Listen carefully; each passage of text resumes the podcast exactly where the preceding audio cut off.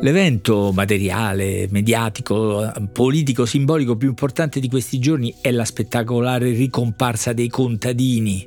Usiamo questa parola generica ma così bella e popolare, al centro dell'attenzione pubblica molto vistosa, no? i trattori in piazza, nelle strade, con tutta la loro imponenza meccanica, metallica, sono immagini forti, immediatamente comprensibili, che danno accesso però a qualcosa di profondo, la terra, la sua coltivazione da un lato, qualcosa di antico, dunque di ancestrale, di fondamentale, nel senso proprio che ha fondato la nostra civiltà, ma anche qualcosa di immediato perché ha a che fare con un'azione molto frequente, molto parlata, di cui ci occupiamo e chiacchieriamo molto, che è quella del nutrirsi, l'alimentazione. Azioni e preoccupazioni perché un'attività così innocente ha perso tutta la sua naturalezza, nutrirsi, eh, sconfitta la fame più o meno definitivamente, parlando sempre di noi italiani e italiani occidentali, la preoccupazione per il cibo eh, è rifluita, ha assunto altre forme, la sua salubrità, la sua qualità fino ai fanatismi gastronomici, no? però tutto questo rimbalza su queste immagini che ci arrivano dei contadini che abbandonano la loro terra per protestare, poi c'è tutta la complessità storico-politica perché stiamo parlando di una protesta che ha a che fare con il cuore del problema del nostro tempo, quello della sostenibilità ecologica, e dunque anziché essere qualcosa che viene da lontano, appunto dai tempi in cui tutti o tanti erano contadini, sta sul fronte decisivo e più avanzato del conflitto del nostro tempo. No? Uno dei grandi, dei grandi temi, accanto alla crisi della democrazia, è quello della cosiddetta transizione tecnologica, per usare questa formula un po' astratta e anche un po' eufemistica, ma abbiamo capito eh, di cosa si tratta. Ma questo è appunto il nodo poi più discusso, più affrontato di questa vicenda. Però se si perde quel collegamento con una dimensione profonda della nostra storia, del nostro immaginario, eh, non, non si capisce tutta questa sensibilità per i temi, le figure e, dei contadini e persino le loro forme di lotta, no? molto attenta mi sembra a non disturbare davvero la circolazione nelle strade, ma insomma sappiamo che altre proteste appena si tocca, da altre proteste che appena si tocca il traffico eh, si perde subito in popolarità. Ecco, eh, qui c'è, c'è, qualcosa di diverso, c'è un elemento di attenzione, di comprensione che possiamo capire e che però può aggregare tutte le ostilità, le resistenze ad affrontare il nodo della sostenibilità ecologica del nostro modello eh, di vita, ma rinvia a qualcosa di più profondo, il nostro rapporto con la terra il suo racconto.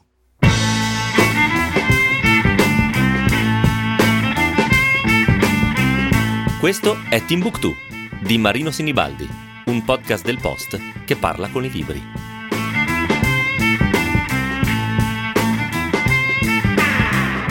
I contadini, o meglio gli addetti all'agricoltura in Italia, non sono poi più molti, un po' più di un milione, circa 3%, 3,5% della cosiddetta forza di lavoro complessiva, insomma di tutti gli occupati, ma naturalmente non è sempre stato così nella storia umana, in tutte le epoche, in tutti i paesi per secoli, anche per migliaia di anni. Se vogliamo cominciare con il Big Bang della rivoluzione agricola del Neolitico, 10.000 anni fa, da allora in poi, insomma, per grandissima parte della storia umana addetti all'agricoltura sono stati la grande maggioranza degli uomini. Il legame con la terra era totale, dalla terra provenivano il cibo, naturalmente la ricchezza, il potere, poi il declino, un declino nemmeno lento, un paio di secoli in Italia anche e, e, meno, ma insomma le statistiche le trovate ovunque e i numeri letti in un podcast si perdono in una nube di confusione. Allora, più ancora che questo eh, della terra, delle stagioni della terra, dei lavori della terra va segnalato quanti libri sono stati scritti, poemi grandiosi come le opere I giorni di Esiodo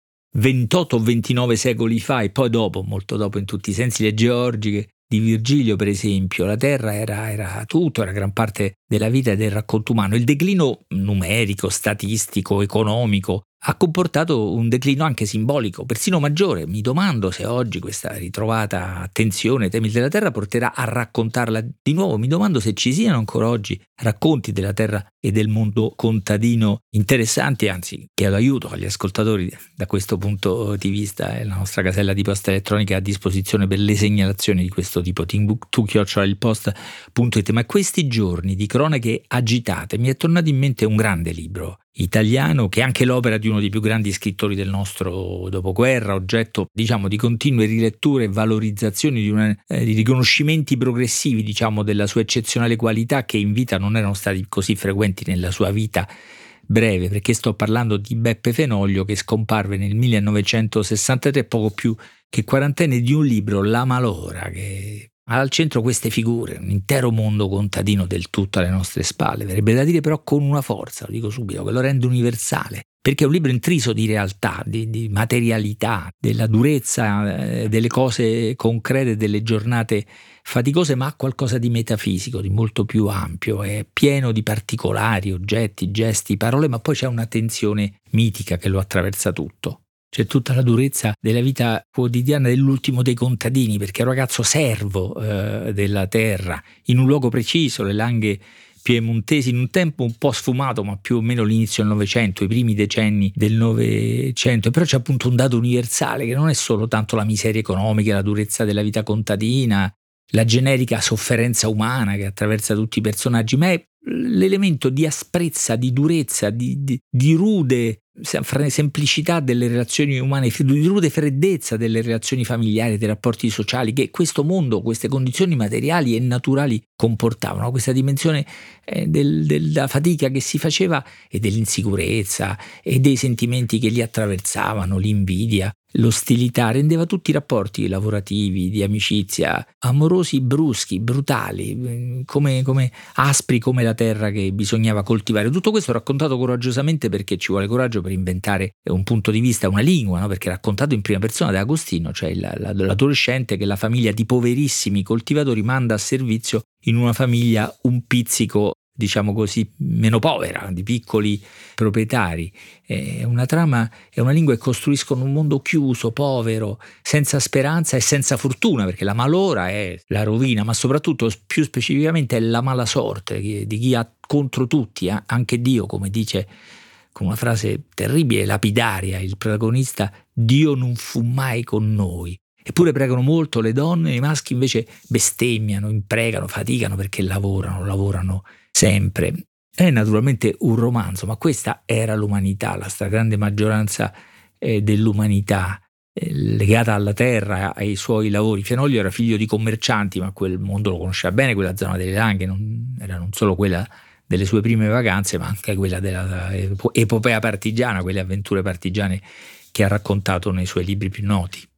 Poi nel 1954 pubblica La Malora e l'anno eh, colpisce perché sono proprio quelli tempi, un breve giro di un decennio, due al massimo, nel quale tutto cambia. Questa, questa... Arriva l'industria eh, in Piemonte, e soprattutto la più grande industria con le più grandi fabbriche italiane, le campagne si spopolano a sconfiggere quella miseria. Non fu nessuna rivolta, ma l'assorbimento di quel mondo e di tutte quelle persone dentro la civiltà industriale, consumistica, urbana, ma per la stragrande maggioranza dei tempi, la stragrande maggioranza degli uomini e delle donne è vissuto così, con pochissimi mezzi, anche eh, poche, poche, relazioni e poche parole, come, come, in questo libro sono civiltà e mondi in cui non si poteva buttare nulla, no? nessun eccesso, nessuno spreco. I nostri padre e madre ci spiegavano i loro affari non più di quanto ci avrebbero spiegato il modo che ci avevano fatti nascere. Senza mai una parola ci misero davanti il lavoro, il mangiare, i quattro soldi della domenica e infine per me l'andare da servitore. Poche parole e pochissimi gesti. Paolo Di Paolo, in un commento al libro, ha scritto che non c'è un gesto che sia vuoto, non c'è nemmeno una carezza in questo libro. Rileggendolo mi sembra non ci siano, non si tocchino nemmeno mai le, le persone, se non i fratelli un po' no? nel dolore del lutto, mi sembra si abbracciano, ma non c'è mai un gesto, qualcosa di comunicativo e qualcosa che ha fratelli davvero. Questo è un mondo aspro, sobrio, gramo, ecco la parola che non è dialettale, ma qualcosa di locale, un mondo eh, gramo a cominciare dal tempo, no? Eh, non quello storico, proprio quello meteorologico. Pioveva è la prima parola eh, della... ma allora nel libro piove molto, ovunque, su tutti i vivi e morti, verrebbe a dire, e non è un modo eh, di dire in realtà, perché è proprio l'inizio, la trama, la prima frase del libro. Pioveva su tutte le langhe. La sua San Benedetto, mio padre si pigliava la sua prima acqua sottoterra, era morto il padre e quindi mandano il ragazzo, mandano Agostino a fare il servo in una casa dei contadini a poche ore di cammino, ma del tutto dall'altra parte del mondo, lontanissimo, come il seminario dove va il figlio minore. Ecco, non è un testo sociologico, ma qui vedete anche qualcosa di un destino familiare o sociale. No? Il figlio maggiore rimane nella casa di famiglia con la madre,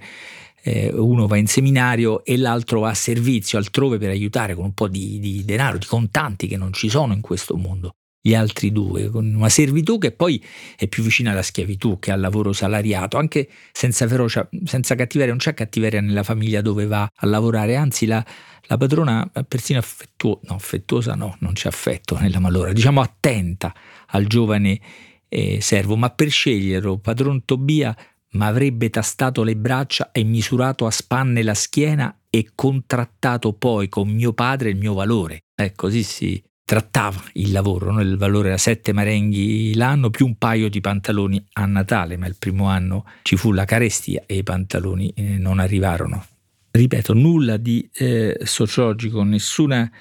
eh, intenzione di questo tipo, politica tantomeno eh, nel libro, ma siccome eh, stiamo cercando nella malora di eh, Fenoglio un elemento, qualche elemento che attraverso la narrazione e dunque attraverso le emozioni ci aiuti a capire eh, qualcosa di più profondo di un mondo contadino che tanta tensione e tanta popolarità e sensibilità incontra. Vorrei riportare un frammento dell'introduzione di Gabriele Pedulà all'ultima edizione della Malora di Fenoglio pubblicata da eh, Einaudi perché descrive questo libro come capace di offrire un'immagine estremamente credibile della società langarola, noi diciamo contadina per estensione, anche se tutte le campagne erano diverse, eh, però di inizio Novecento. Al vertice ci sono coloro che sono riusciti a liberarsi dal lavoro della terra con una serie di professioni più redditizie e meno gravose, come gli zii del protagonista con la loro scienza o come il farmacista che affitta i suoi poteri ai mezzadri come Tobia affinché questi lavorino per lui. Vengono poi contadini, padroni dei propri terreni, sempre minacciati dall'impoverimento a causa delle dimensioni limitate dei loro appezzamenti, Parentesi, gli appezzamenti italiani ancora oggi, abbiamo ascoltato le notizie di Morning, le mattine scorse sono i più piccoli d'Europa, probabilmente la nostra agricoltura, nonostante dei fenomeni di concentrazione, è ancora basata su piccole proprietà e questo stiamo raccontando in modo naturalmente enormemente diverso. E dunque c'erano i contadini padroni di questi terreni sempre più piccoli, dimensioni limitate a volte bastanti appena a sfamare la famiglia, una situazione resa ancora più precaria dal fatto che alla morte dei genitori nelle langhe i loro beni venivano suddivisi per metà fra tutti i figli, femmine comprese, per l'altra metà i soli maschi, favorendo la frammentazione, lasciamo stare qui la questione femminile in questo caso. Sotto questi proprietari i mezzadri costretti a versare al padrone il 60% dei prodotti. Più in basso ancora i braccianti assoldati per coltivare una proprietà agricola altrui in cambio dell'alloggio e di un modesto salario che in piemontese si chiamava schiavenza. Poi i mietitori stagionali, precari ma in grado di farsi pagare bene i mesi di lavoro estivo autunnale, anche se condannati a un'esistenza randagia e costellata di incertezze. E infine Infine, sottolineo io, i giovani servitori, ceduti dalla famiglia a qualche contadino benestante bisognoso di qualche braccia in più per vigna e pascoli che non riuscirebbe a seguire soltanto con l'aiuto dei figli, una pratica molto diffusa nelle langhe per permettere ai parenti che rimanevano a casa di far fronte alle ristrettezze grazie al magro eh, stipendio corrisposto in cambio del servente. Tre anni di questa servitù intossicano i pensieri e le parole del ragazzo che non trova il coraggio di lasciare questo destino, di spezzare questo destino. Quando un amico servente come lui dice andiamo, andiamo via, andiamo a fare i mietitori stagionali, li avete sentiti, che stavano un gradino più in alto nella scala sociale, erano liberi, ma precari, ma incerti, ma insicuri. Agostino non ce la fa, non avevo il coraggio di risicare, dice. Teme di non avere più il paglione, cioè quel mucchio di, di, di, paglia, quel poco, pochissimo che aveva nella casa dove serviva. Poi la storia, la trama, benché scarna, va avanti, eh? c'è un po' un colpo di scena, diciamo così, un ritorno come la cosa più bella della mia vita, dice il protagonista, così qualcosa di bello, lo lasciamo, lo salviamo. Ma prima c'è la terra, la terra, la terra il lavoro, il lavoro, il lavoro, questa langa porca che ti piglia la pelle a montarla prima che a lavorarla, perché le langhe non sono pianeggianti, come saprete meglio di me, che le langhe, le langhe le ho conosciute solo come un luogo così di eccellenza, di, di grande qualità, persino un po' fighetto alla moda. Agostino sarebbe allibito e anche, anche Fenoglio, credo, mentre lì era tutto povero, tutto aspro, tutto misero, le relazioni, i rapporti di lavoro, dove la terra dà la scusa ai padroni di trattarci male, dicono, e poi soprattutto un senso continuo di umiliazione e di subalternità è un mondo che si sente sempre inferiore, mai all'altezza e china continuamente la testa. Un mondo e, e persone in carne ed ossa, no, non metaforicamente, eh, proprio il libro è pieno di momenti in cui chinano la testa, stanno a testa bassa davanti ai proprietari o ai cittadini. Ecco la città, che poi è Alba, eh, con tutto il rispetto, non è New York e nemmeno Torino. La città eh, ispirava timore e, e vergogna. Quando Agostino incontra, va in, va in città, ecco, c'è una cosa che non mi riusciva di fare ed era guardare in faccia i ragazzi d'alba, che all'occhio mi sembravano della mia età, li vedevo avvicinarsi, ma nell'incrociarli era più forte di me. Dovevo chinare gli occhi per poi voltarmi a guardarli una volta passati finché mi venne una rabbia, quasi come un odio nel guardarli alle spalle. Ecco, questi sono i sentimenti aspri, poveri, rabbiosi, appunto, risentiti. La madre quando va a trovare il, il, figlio in, seminario sta in, nella carretta, no? ma quando arriva alla vista delle prime case di Alba era passata dietro e si era accovacciata per paura e vergogna della città. Ecco, questo mondo di paura e vergogna, di povertà e subalternità che, che racconta la malora di Fenoglio e credo diciamo lasciare alle spalle, ma pensiamo, pensiamo quanto agisce dentro di noi all'interno di trasformazioni appunto radicali che quei mondi li cancellano e non solo in Italia, ho letto che in Cina dal 91 a oggi gli addetti all'agricoltura si sono dimezzati in Cina, questo vuol dire centinaia di milioni di persone in pochi decenni, che cambiano vite, economie, culture, linguaggi, tutto. Ma questo era il mondo che avevamo e che forse da qualche parte abbiamo dentro, perché vista questa luce i trattori di queste giornate eh, assumono, mi sembra, un aspetto diverso, non solo la loro potenza o prepotenza meccanica, parlano a qualche cosa, un retaggio, un racconto magari più profondo che è rimasto in noi. Scrivete a timbuktu.it